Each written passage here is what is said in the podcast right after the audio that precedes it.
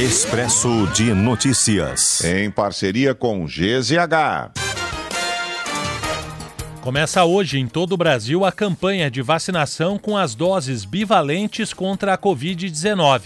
Em Porto Alegre, imunização vai começar por idosos acima de 90 anos. No estado, já foram distribuídas 354 mil doses para dar início à vacinação. Buscas no litoral norte de São Paulo são encerradas após localização da vítima número 65 da tragédia causada há uma semana pela chuva. Semana começa com oferta de 680 vagas em concursos públicos no Rio Grande do Sul. Cantora Rita Lee segue hospitalizada em São Paulo para tratamento de um câncer no pulmão. Segundo Roberto de Carvalho, companheiro da artista, ela está bem, se reforçando para deixar o hospital.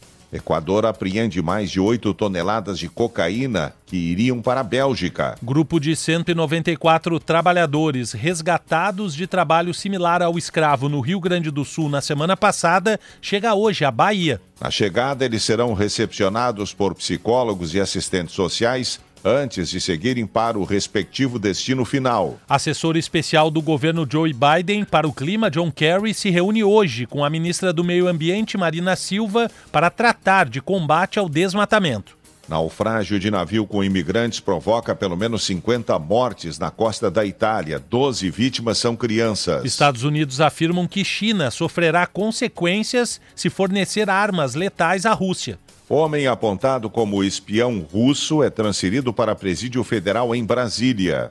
Vladimirovich Cherkassov foi preso na Holanda e deportado para o Brasil porque dizia morar no Rio e portava documentos falsos.